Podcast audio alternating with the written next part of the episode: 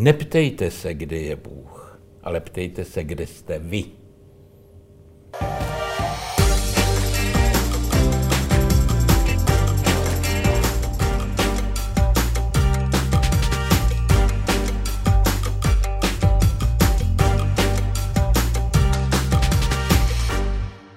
Pane kardinále, řekněte mi ale, která ta část toho celého velikonočního příběhu, i v té lidské rovině, nebo i v té hluboce duchovní, která vás vlastně nejvíc uh, fascinuje lidsky? Je to Petrova zrada? Je to, že se křičí Hosana a za chvíli ukřižuji ho? Uh, vždyť to má tolik vlastně barev příběhu, tolik paradoxů, tolik uh, tam mně v tom velikonočním příběhu přijde, že esence všeho lidského i všeho nelidského. Přesně tak. A protože právě tam je ta nádhera těch čtyř písní Izajášových o Jahově služebníkovi. A když pak čtete tu 53. kapitolu, tak si myslíte, že máte filmový záznam křížové cesty a křižování. A je to psáno 8 století předtím. Proto je ta Bible tak cenou knihou a proto díky Bohu je stále bestsellerem. Na prodej určitě, na čtení myslím, že to je horší. Ale já sám se řeknu, že Velikonoce, víte, mají takovou bipolaritu, někdy bych řekl trošku jako schizofrénii. Vezměme jenom názvy. My říkáme svatý týden. Naši sousedi říkají karvoche. Slyšíte? Kar podzemní hostinu. My máme Velký pátek, oni mají Karfrajták. Východ, jejich středem Velikonoc je Christus Vaskres. Kristus stal z mrtvých. A tady bych řekl ten základní moment Velikonoc, který hraje svoji roli. A protože ta základní zvěst není jenom o smrti, ale je tedy o životě, o skříčení. Když jsem se svým přítelem, panem Excel vyslancem Kopeckým, naštívil krajinu Mazí Magdalény, Provence, tak mě říkal, oče Dominiku, ta jejich víra je taková radostná, my jsme takový zasmušilí a vážní. A já jsem mu říkal, no, pane doktore, tady tu víru hlásala Mazí Magdalena. On žije, nejenom, že umřel ale křesťanství se muselo vyrovnat s tou smrtí. Protože Kristova smrt, to je velký pátek, ta, z té lidské perspektivy byl konec. Všechno skončilo. Víte, jaký to musel být šok pro ty apoštoly, pro ty nejbližší. A proto také, když je souzen, tak ty lidé jsou úplně frustrovaní. Teď ty jsi měl tu šanci, proč to nedělá? Byl to podvod? Nebo co to bylo? Jidáš se oběsí nakonec, protože ani jemu to nedá. A ten Jidáš, to je velice zajímavá postava. A myslím, kdo ji pochopil, byl Alighieri Dante, který ho umístil do pekla. A pozor, tam nejsou čerti, kteří by topili pod kotlem. On tam je v ledu. Zamrzlý. Zrát se sám do sebe sklopený člověk. A to je velké poselství toho Velkého pátku taky křesťané neměli žádné bohoslužby, protože si najednou chtěli uvědomit tyto věci. V prvních staletích byli doma, ovšem to mohli jenom ty bohatší, ale křesťanství vzniká v rodinách, v domech. Bazilika Lateránská není kostel svatého Laterána, ale je to dům rodiny Lateránů. A tady přemýšleli, postili se, protože převzali od židů ten zvyk, že člověk si musí uvědomit, že není jenom přítel, kamarád, milovník, ale často také je zbabělec, zradce. A pak přijde nalezení kříže císařovnou Helenou, zajímavou ženou. Pocházela z Balkánu, nikoli z Říma, konec konců jako její manžel Konstancius, byla hospodskou. Jsme v kavárně, tak je to zajímavé, že? Ale tato velká žena najde kříž a najednou křesťané se začnou zamýšlet. A tak pochopí, že na tom kříži nejenom umřel člověk, ale to byl víc než člověk. To byl Bůh s námi, Emanuel. A tady si vzpomenu na krédo a vyznání paní Jizinky Jiráskové, když v Hradci Králové na tom festivalu evropských divadel, tak řekla známý výrok, já nejsem teolog, ale vím a věřím, že Ježíš byl Bůh, protože nikdy neudělal žádnou hloupost a nikoho nepodrazil nohou.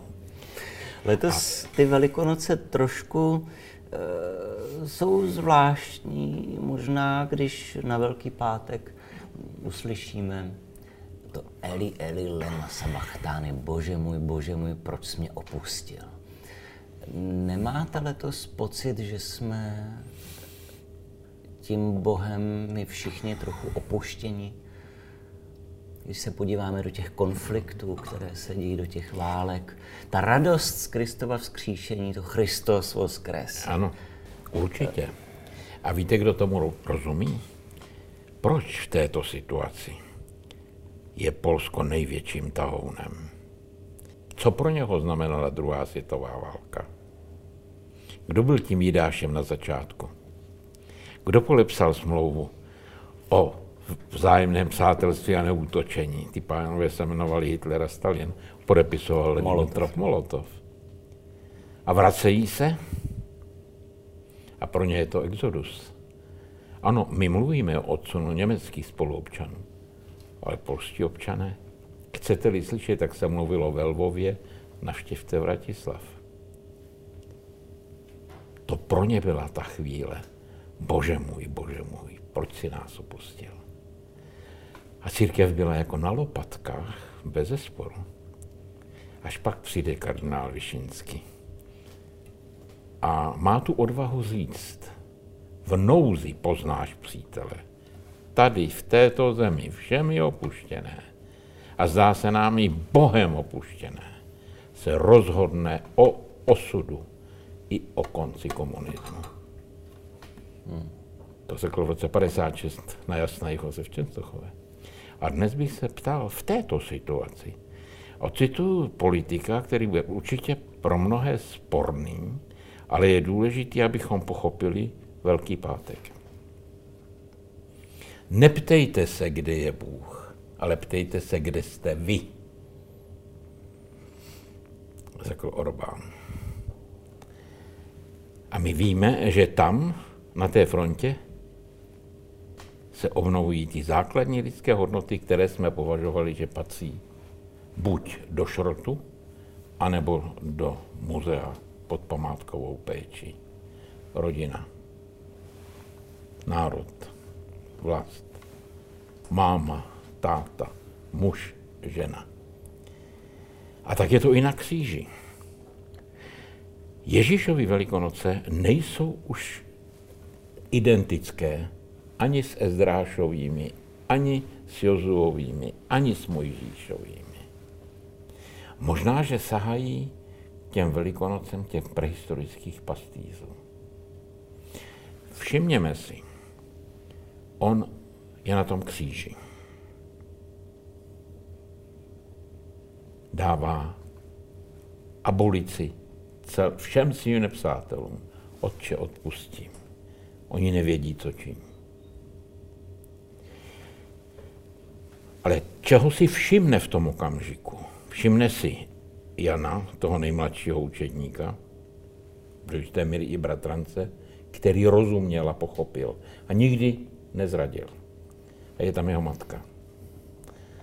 Ale pak to, co je vlastně úplně nepochopitelné, vedle něho jsou tedy dva, my říkáme zločinci, mnozí se domnívají, dnes bychom je nazvali stoupenci národního osvobození. Ten jeden se mu vysmívá, ten druhý ho napomene. A pak zazní z toho kříče slova, tomu druhému, a té pravé straně, ještě dnes budeš se mnou v ráji. A to jsou už velikonoce ne nějaké skupiny. Kristus vrací celou otázku lidské existence do jednotlivce, do osoby člověka. A jak zní jeden z dogmat katolické církve, o kterém nechceme pochybovat a nemůžeme pochybovat, proto také je teda Karvoche a Karfreitag. Jednomu každému z nás je dáno, že musí zemřít. A tam se ukáže, kdo jsme. Jestli si zachováme důstojnost. Nebude to opravdu jednoduché. Bude to jistá reminiscence na to, když jsme vyskočili z Mačina Luna a jsme, byla nám asi zima, všechno bylo úplně jiné. A pak nás položili ty mámě na, na hruď. A proto také Kristus tam umírá a se sloví, Otče, do tvých rukou poroučím svého ducha. A nemluví tam jako on, syn Davidův, on král, ale jako malý chlapec ke svému tátovi. Abba. Tohle to je Velký pátek. A můžu říct, že Západ se zastavil jakoby v tomto bodě. A nepřekročil. Ale ten východ, a na něj nesmíme zapomenout, to je Ukrajina také, ví, Christos voskres, vojistinu voskres. My chodíme naštěvovat chrám božího hrobu. Židům to trhá uši. A my víme, jak to... Ale my nechodíme ani do svatého hrobu. My chodíme do kaple vzkříšení. Když se tam musíte sehnout a vlézt, hmm. a tam políbím tak jako všichni ostatní. Jako i ty ruské bábušky, tak já stejně to místo, kde on ležel. Ale vím, on žije a můžu jako Mazí Magdalena vyletět ven. A tam je ten náš oltář, u kterého jsem několikrát sloužil bohoslužbu. A starají se o něj františkáni. To je Velký pátek. No a jestliže my pak slavíme Velikonoce, to bych nechal na, na jindy, že jo, tam máme pak Bílou sobotu, velký den bez bohoslužby, i na Velký pátek není, boho, není teda mše svatá, a pak je ta noc. Ta noc nám má dát světlo, proto se svítí. A svítí světlo, oheň, svíce. A končíme teda tím slavným, kdy chválíme Boha. Myslím, že to je skutečnost, která je. A v té lidové tradici máme beránka. Podívejte se, my jsme porád těmi katolíky a porád jsme těmi křesťany. Máme bochánek, no to jsou ty macesy. Ale to je i v tom, když vzpomínáme na pomoc Pany Marie v naší historii. Vítězství u Víně, tak jíme rohlíky, ale rohlík musí být zahnutý. Co nám připomíná?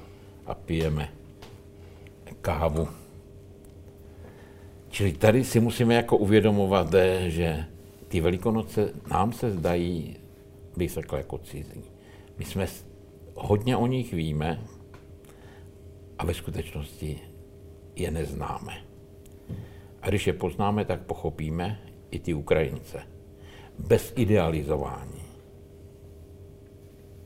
A to je, bych řekl, poselství nejenom pro církev, pro naši dnešní církev, která občas se domnívá, eh, eh, že nadává na politiky, ale doporučují, dávají řešení, které jsou vhodné, eh, bych řekl, podnikového vedení anebo politické strany. Hmm. Ale ani ty podniky, ani ty politické strany nás nezachrání. Nás může zachránit jenom ten, kdo řekl, největší lásku má, ten dodává život za své bratry.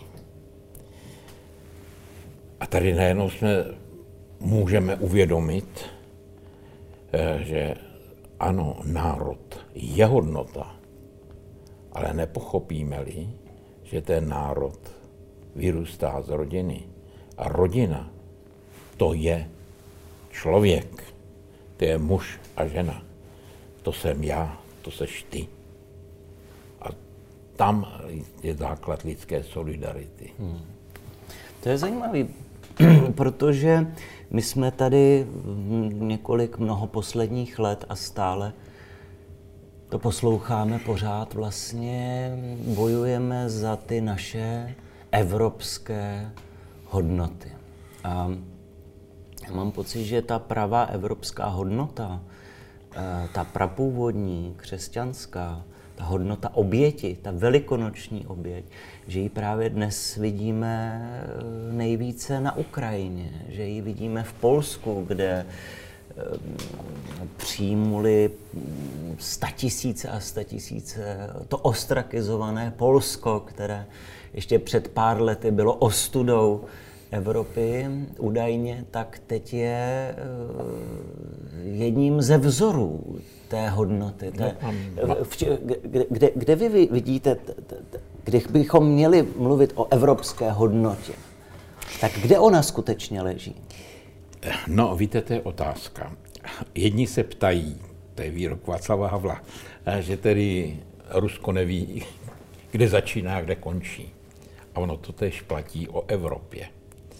My jenom víme, kde Evropa končí. To je Finistere. Tam je pak ten oceán. Ale kde končí? No, pro francouze v Chebu. To byl výrok našeho jednoho generála zádu. Další říkali, no, to končí na Dněpru. Další na Urale. Papež Vojtila řekl, byl inspirován Charles de Gaulem, který řekl, Evropa až po Ural. A on řekl v Santiago de Compostela, to jsou základy Evropy, evropských hodin. Až po Vladislavok. A tady si myslím, že je zapotřebí si uvědomit, my vyčítáme některým politikům a některým státům, že jsou nacionalistické. Stalo se to jednomu starému politikovi a lidsky ho mám rád. Eh, Který tedy řekl tatáž slova, která jsem řekl i já. Tam se rodí ukrajinský národ. A na druhé straně řekne, ale Orbán a Lepenova jsou nacionalisti. A já musím říct si, tady je potřeba říct, ale my nemůžeme být evropskými šovinisty.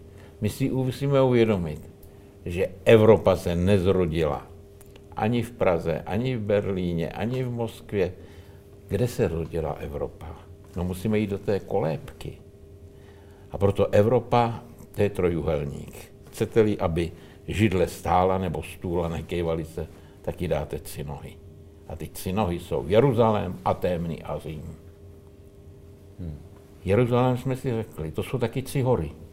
Kalvárie, Aeropák a Kapitol. To znamená, není-li Bůh, pak je všechno dovoleno. Ale také člověk nemá vůbec žádná práva, člověk je nula. A s tím bojujeme. A s tím bude Evropa zápasit, dokud si neuvědomí tyto skutečnosti. Řekneme-li západní, tak dneska můžeme pochopit. Právě tam na Ukrajině. Mezi mocí mocných musí stát láska Boha. Proto také Kristus, i ten Jan, který tam pod tím křížem byl, dá definici Bůh je láska. Ale to není, jako bych řekl, něco, co se objevilo z nenadání. O tom, co je láska, ví, ví židé, ví eh, Aristoteles, ví Cicero, ví i Konfucius. To znamená, abychom si uvědomili tu lid, to lidské bratrství. Co chceš nebo nechceš, aby jiní konali tobě, to nečiň ty jim. To věděli všichni. A láska není zamilovanost, ale láska je chtít dobro tomu druhému. A když tam není, tak všechno se stává jenom drogou a sobectvím.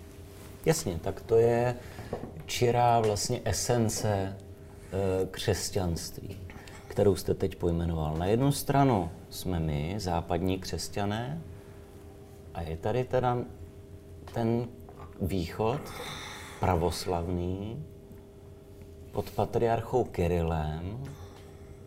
Je to ta samá idea přesto úplně jiná služba, jiným hodnotám.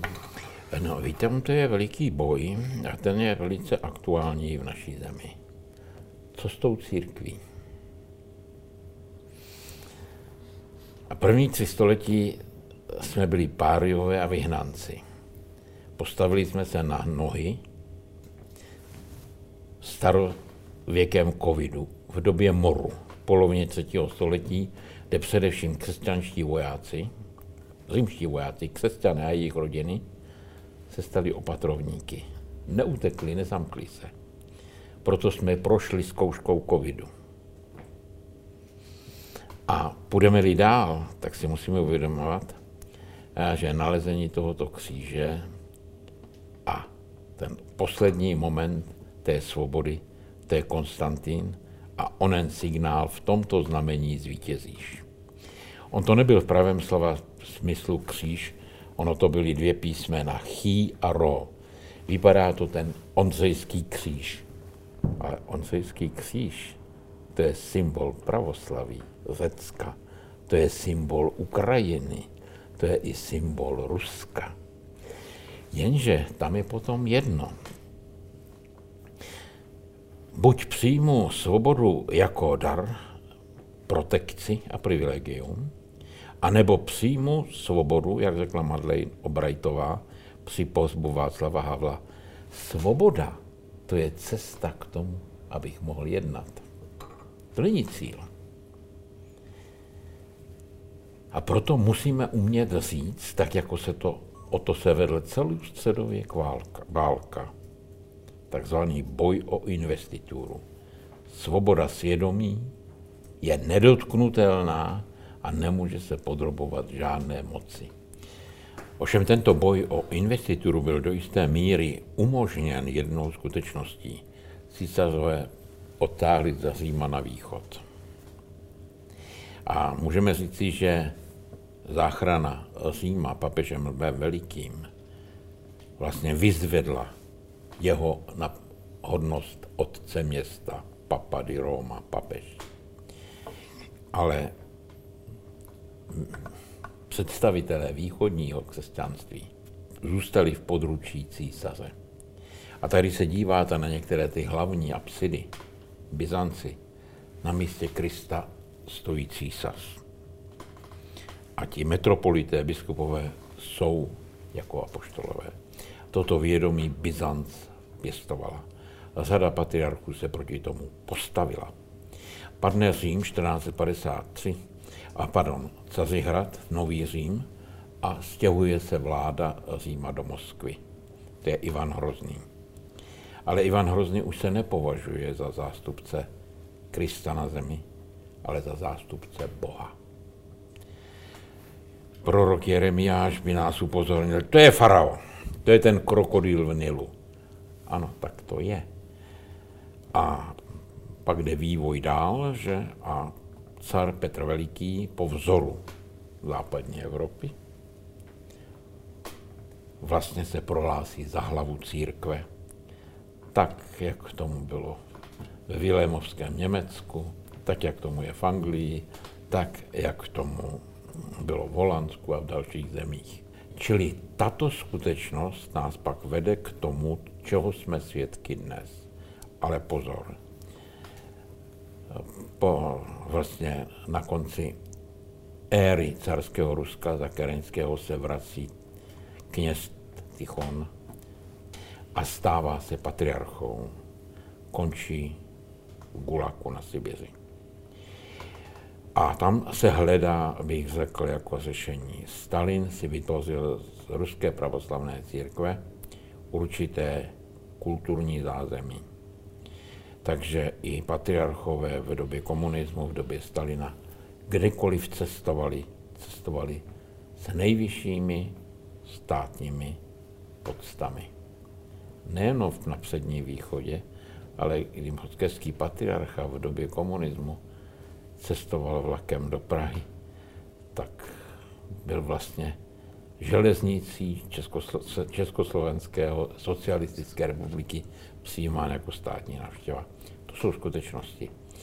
Ale víme také, že Ruská pravoslavná církev má své hlasy a víme také, že se dokáží i vyjádřit. Myslím, že je to trošku i problém života církve dnes. My nehlásáme odluku finanční, to je něco jiného, ale kooperaci. To je model církve, který se rodí po druhé světové válce v rámci tedy zakládání Evropské unie. A protože ji zakladali lidé, kteří byli s církví úzce spojeni, ať to byl Schumann, ať to byl Konrad Adenauer, ať to byl de Gasperi.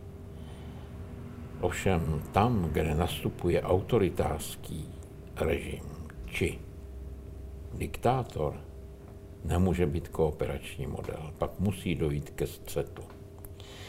A tady, myslím, neznám patriarchu Kirila. Může být i pochopení, proč jedná, jak jedná. Ale musíme říci, perspektivě Velkého pátku. Není to jednání hodné Krista. Potom se ukazují všechny ty ekumenické snahy, které tu mezi katolíky a pravoslavím probíhaly v posledních letech. Ty pokusy o setkání papeže a Kirila a tak, eh, tak se ukazují jako zcela marné. Ne, jsou to zkoušky. Zkoušky? Zkoušky. Eh, podívejte se, můžeme debatovat o naší současné politické situaci. A víme, že každý stát má své představitele. Má představitele, kteří to zvládají. Jsou také představitele, kteří jaksi jsou ve velmi těžké situaci a my máme tu tendenci je velmi snadno kritizovat. A tady bych řekl, buďme trošku opatrní a uvědomme si staré maďarské přísloví, které říká, každý národ má vládu, jakou si zaslouží. Protože z lidu vycházejí tito lidé, takže ta složení jsou taková. Takže ten problém pravoslavné církve je vždycky také závisí na tom, jaká je situace v té zemi, v které jsme.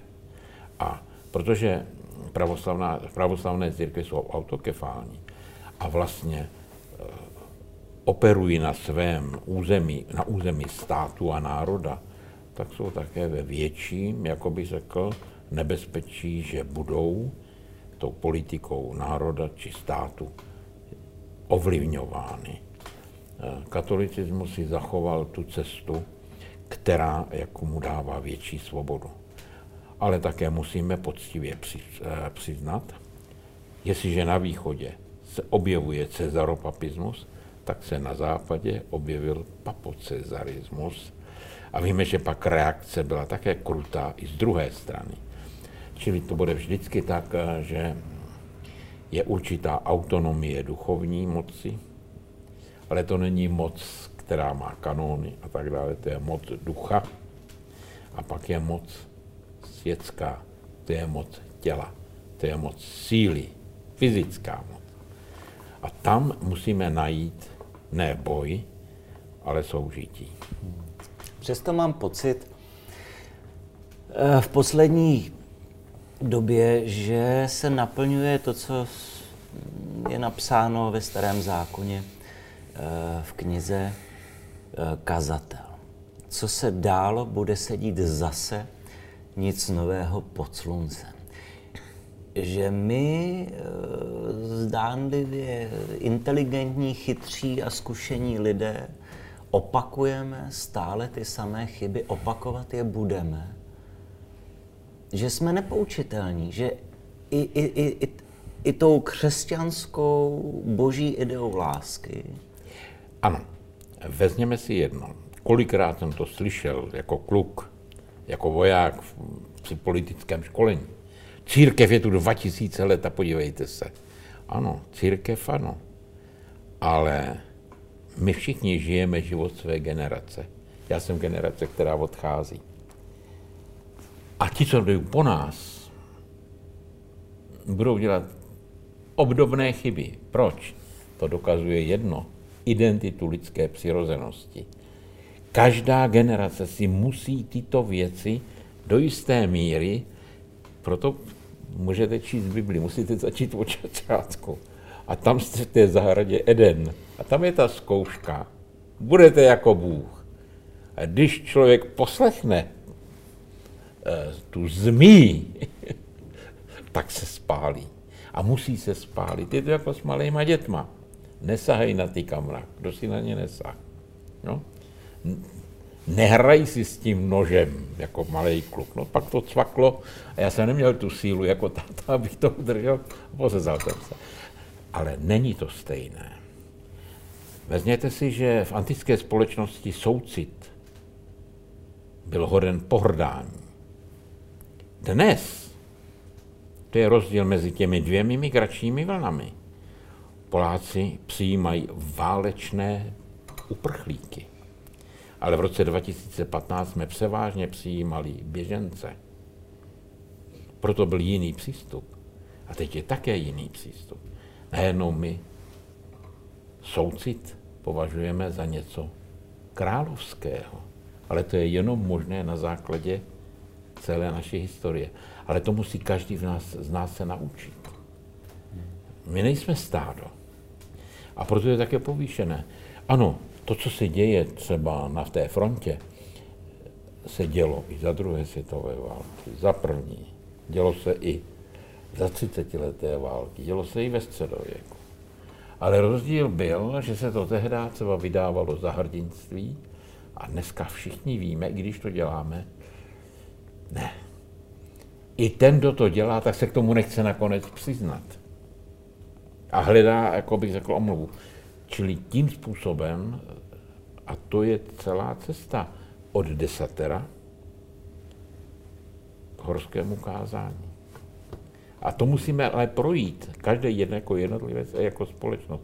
Ale vždycky tam už bude ten krok zas o kus dál. Hmm. Pane kardinále, budou to v úřadě pražského arcibiskupa vaše poslední velikonoce? Na 99 celý 9. Ano. Já si vzpomínám, jak v průběhu loňského roku eh, takové ty hlasy, které už touží, abyste šel do penze a už, už neovlivňoval nic v české církvi, tak um, typovali, kdy budete tedy odvolán, tak napřed to mělo být na Ludmilu, tak nic se nestalo, pak to mělo být na Václava zase, pak po Adlimina se typovalo, že pak taky se nic nestalo, takže tři krále jim nevyšly, na hromnice jim nevyšly. Na Dobře, oni to furt nevychází, no. tak a teď máme příští týden, bude sobota, to se většinou ohlašují e, noví arcibiskupové, e, bude sobota, ještě k tomu bude svatý Vojtěch, takže není to takový ideální čas eh, pro instalaci eh, nového pražského arcibiskupa a odvolání toho starého? A, tak eh, podívejte se, volby biskupů skončily korupčními aférami a protekcionalismem. Čili v dnešní době není pravdou, že papež se poškrábe na hlavě a řekne, toho udělám. Zaprvé to není vůbec možné v počtu pěti tisíc biskupů, že? Čili tady určitý výběr je, je to i určitá volba. A proč je utajená? Je utajená proto, aby nedocházelo k ovlivňování. Aby nedocházelo také k tomu, čím musí projít každý politik. To je peklo na zemi, čím ti politici procházejí. To je lynč neuvěřitelný. Takže toto zde je dané. A mohu jenom říct si na základě toho, jak se život vyvíjí, že na Bílou sobotu opravdu nebudeme nikomu kazit náladu. A také víme, že Velikonoce jsou víc než jmenování nového pražského arcibiskupa. Myslím, že to nestihne ani na svatého Vojtěcha. To už by bylo trošku, byla by to hezká symbolika, to je pravda. Ale myslím si, že to bude, ale přesně kdy to bude, to nemůžu. To netuším. Jak to probíhá vlastně ten výběr, v tom aspoň co můžete prozradit? No tak já kromě men můžu vlastně prozradit všechno, ale také nevím všechno, protože ono vždycky do toho vstupuje určitá kreativita. A ta jména teď už znáte, pane kardinále? O kterých ne, se mluví? Ne, o kterých se mluví, no tak to ano. ale určitě vím, že některá jména, o kterých se mluví, nejsou, jako bych řekl... Nejsou ve hře. No já nevím, jestli jsou ve hře, mohou být ve hře. Nic není, jako bych řekl... Je skutečně, ty informace nemáte? To je skutečně má jenom ne. nunciatura a Vatikán? No a to je nemá ani nunciatura a Vatikán je kdo? Musíte si uvědomit, že na začátku my musíme jako biskupo, biskupská konference každé dva roky napsat takzvané episkopábiles. Tam navrhujeme my jako biskupové, koho bychom viděli. To se ale každý dva roky mění. Někdo odejde, někdo umře, někdo se ukáže, že by to asi nebylo a přibyde jiný. A to je základ pro toho nuncia. Ten ovšem ještě si udělá jedno, že si, myslím, že to je za kolem stovka, stovky dopisů, jedny stovky, os, znovu osloví biskupy, generální výkáze, představený zádu, některé význačné duchovní, významné lidi, lajky z církvy, ale také se někdy i táže některých osobností, které mají takovou, bych řekl, morálně duchovní autoritu. A na to je celý takový odstavec, kde vyplňujete o tom všechno, jak vypadá, co dělá, je schopen dělat to a tak má. A tak dále. Co obědvá, co večeří. To, všechno tam no. není, ale je tam například i ta otázka, jako by řekl, možnost spolupráce se státním I tyto otázky tam má. Mm. A na to se odpoví a on z toho to všechno musí probrat a vybere tři to je to terno. A proto se říká terno. A to tím určuje první, druhý, třetí, jo? jako ve sportu. A znova to pošle, ale to už neposílá ty stovce, to už pošle určitě biskupům a omezenějšímu počtu. A z toho vybere definitivníci. Hmm. A to je jeho trošku úsudek potom, koho dá na jedničku, jestli to počítá nebo nepočítá, to nevím. A to se odešle do Říma na kongregaci pro biskupy. A ta kongregace pro biskupy má mezinárodní složení a to se dělí na kontinentální uh-huh. skupiny a jazykové. My patříme do kontinentální skupiny Evropa a do jazykové skupiny německého Německo. jazyka. A tyhle ty dvě kola to projdou a mohou mít tomu připomínky. Když se jedná o arcibiskupy hlavních měst, bylo to, jestli to je tak, to nevím, tak papeže Františka se trošku upraví. Ale to není nikde psáno. Že se, by řekl, oslovili taky předsedové biskupských konferencí sousedních zemí. Jo, jakým způsobem je tam ten kandid, ty kandidáti, co jsou chápáni. A z těch si to ten kardinál prefekt, určitě má taky nějaké své lidi, dá dohromady a pošle papežovi se jména. A teď musíme vycházet z toho, že jsou význačná, bych řekl, význačné velké církve a malé církve, takže asi tam nějak to hraje svoji roli. Ano a papež může na základě jeho znalostí se rozhodnout. A my víme ad limina, že se zatím nerozhodl a řekl ještě raz. Mm-hmm. To znamená, že znova chce další jména. A tady mohu říct informaci, že to se skončí, to má být hotovo do těchto velikonoc. A pak ta, jako ten prefekt to pošle. Kromě toho nemůžete, to už říkám ze své zkušenosti, nemůžete také jaksi vyloučit, ne papež, ale ten prefekt, může také ještě zavolat někomu a říct, no tak řekni mi, který z těch dvou je lepší. Hmm. Teď záleží na tom, jak to dopadne. Ale my vycházíme z toho, že to není jenom jako lidské dílo, ale že tady také je i Duch Svatý. A ten, kdo je potom jmenován, tak ho. A zase musím být natolik realistický, že nikdo z těch kandidátů nemá, bych řekl, v těch jednotlivých otázkách stoprocentní odpověď.